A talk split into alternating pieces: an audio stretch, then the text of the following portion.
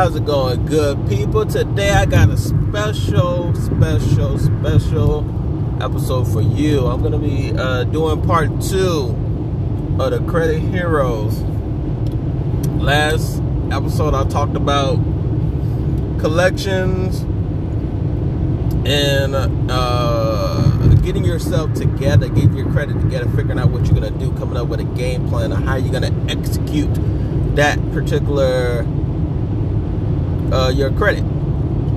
And I went over like the the truth of it, the truth of credit, the truth of how credit is set up, the your your um understanding of it and having the uh, the right mindset when it comes to credit.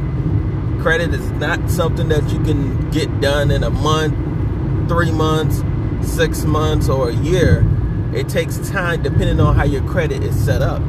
If you are someone that have collections and I mean I'm talking about not uh, not some collection that's been on there for five to six years or seven years, but something that's fresh. Like you got fresh collections on there. You have some late payments. You have a good bit of uh, uh, a few a few a little bit of everything in there, but uh, it's something that is not going to take a few months and you can listen to anybody on the internet and they tell you that uh, and if they tell you that hey i can i can get this done for you by this time if you go to this course or you pay for this or you subscribe to this and we you can go about it and fill out this paperwork then and then from there they, they they don't have no choice but to do it now i've been in situations where i have i paid like $300 a month for someone to take stuff off of my credit and they couldn't pay a dime. And they did the same thing. They sent out the paperwork and everything. But if your if your credit if your collection is valid ain't no paperwork that can you, you can have the best lawyer in the world. Ain't no lawyer or paperwork is gonna get them to take that off their uh, off your account. If it's valid if they bought your your credit i mean your debt valid it's nothing that you can do to avoid that. You either pay them or they're gonna sell it to somebody else, and you're gonna have more uh, open collections until you go back to that original person that bought it or have it, and then they take care from there. Now, if you're in a situation where, for example, like I was mentioning yet uh, my last podcast, I owe I owe I owe uh, I don't know why I said I owe E I I. it was I had credit with T-Mobile, and T-Mobile still had had the account open, and I had a collection agency call and ask for ask for me to pay what I owe, what I owe from T-Mobile. So I was like, no, I'm not. I know for a fact if the if you didn't if the credit didn't hit my uh, if the collection agency didn't put it on my uh, credit score yet then i still got time to go back to the original. And I, I think they usually give you a year to pay it through them. Six months to uh to a year. I'm guessing don't quote me on that. But overall i went back to t-mobile and i was like yeah i'm just gonna just go ahead and just pay them and just deal with that. And they're like well you can't. I'm like no i'm pretty sure i can. Went back to them called T-Mobile, paid T-Mobile, and I never heard from that creditor creditor again. And and I, and and it didn't go on my uh, my credit score. It didn't roll my credit at all. So in those scenarios, you're good. But if you're in a situation where you have a creditor that's been on your account forever, now certain scenarios it may or may not work. It really boils down to how your account is set up you may still be able to get away with the the way how I did it, or if they bought it, bought it, and then especially if they've been throwing your credit score around and about, yeah, there's no way to avoid avoiding that. So, so in those scenarios, you just got to pay the piper. And a lot of times, sometimes you have to pay the, the creditor in certain situations. But the next thing I want to talk about is getting your credit, even if it's jacked up, even if it's bad. still building up that credit. And what you had to do, a lot of times you had to go ahead, go about and, and create that history. Because when my credit was jacked up, I had I was luckily I was lucky to have a credit card that I still have to this day. And because if I were to try to get a credit card with the credit I had, oh, they would have told me no, no, no, with a special no. And in that process, I was just maintaining that credit card. I was using to make sure I, I stayed on it when it comes to my bills, and I just stayed focused. I stayed focused and I stayed dedicated to making sure I took care of those um, the the payments I had. I took care of them. Now, now in a situation, now in a situation where you didn't have that opportunity before messing up your credit or your credit getting jacked up, you want to get yourself a secure card. A secure card is a card where you had to put money down in order for you to get a particular credit card.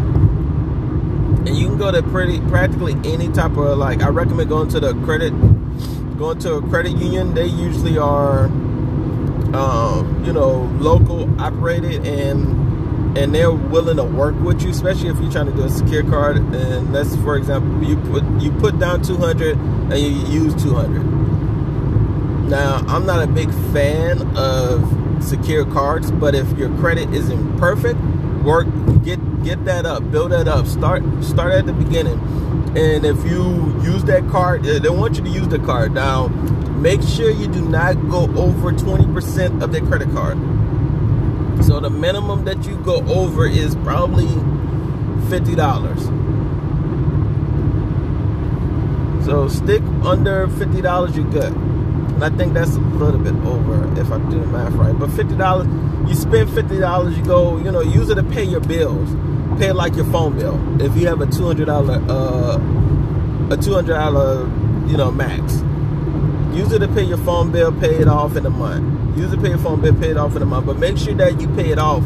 Like for example, use it around use it around after the 16 because between the first of the month and uh, the 16 that's when credit uh, your credit score uh, reflects you know that's the way it reflects your credit score so you want to you want to probably pay it around the 18 to 20th the end of the month and then pay it off right there and then. Like pay it, pay it like around the 18th or the 20th, and have it on your have the balance on there for about a week or two, and then pay it.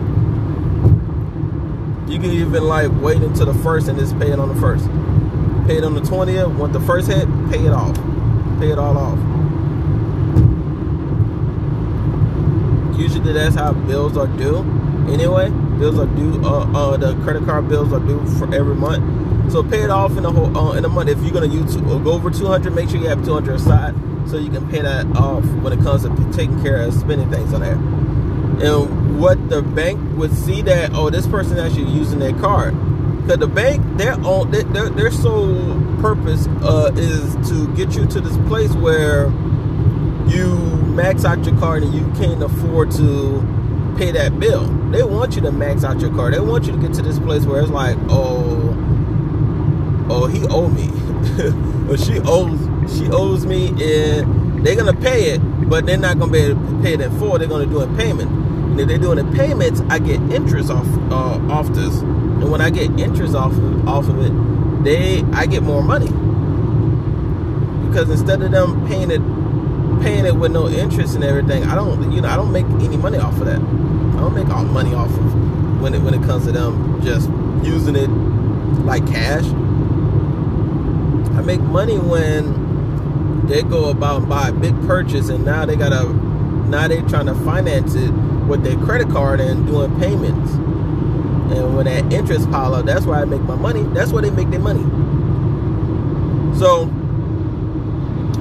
I mean, they make the money in a few other things and, and all these other uh, fun stuff. But overall, when it comes to credit card, that's how you go about and get your uh, get get the credit right. And and sometimes I like to pay it forward, uh, just to show them, give give them a little taste, like um, putting blood in a uh, in a uh, shark infested water, and pay a little interest. So you can hook them a little bit to the point where it's showing them like, hey, I, you know, I'm willing to pay interest if I need to, and that shows them that you're willing to take on more debt but be able to pay it off.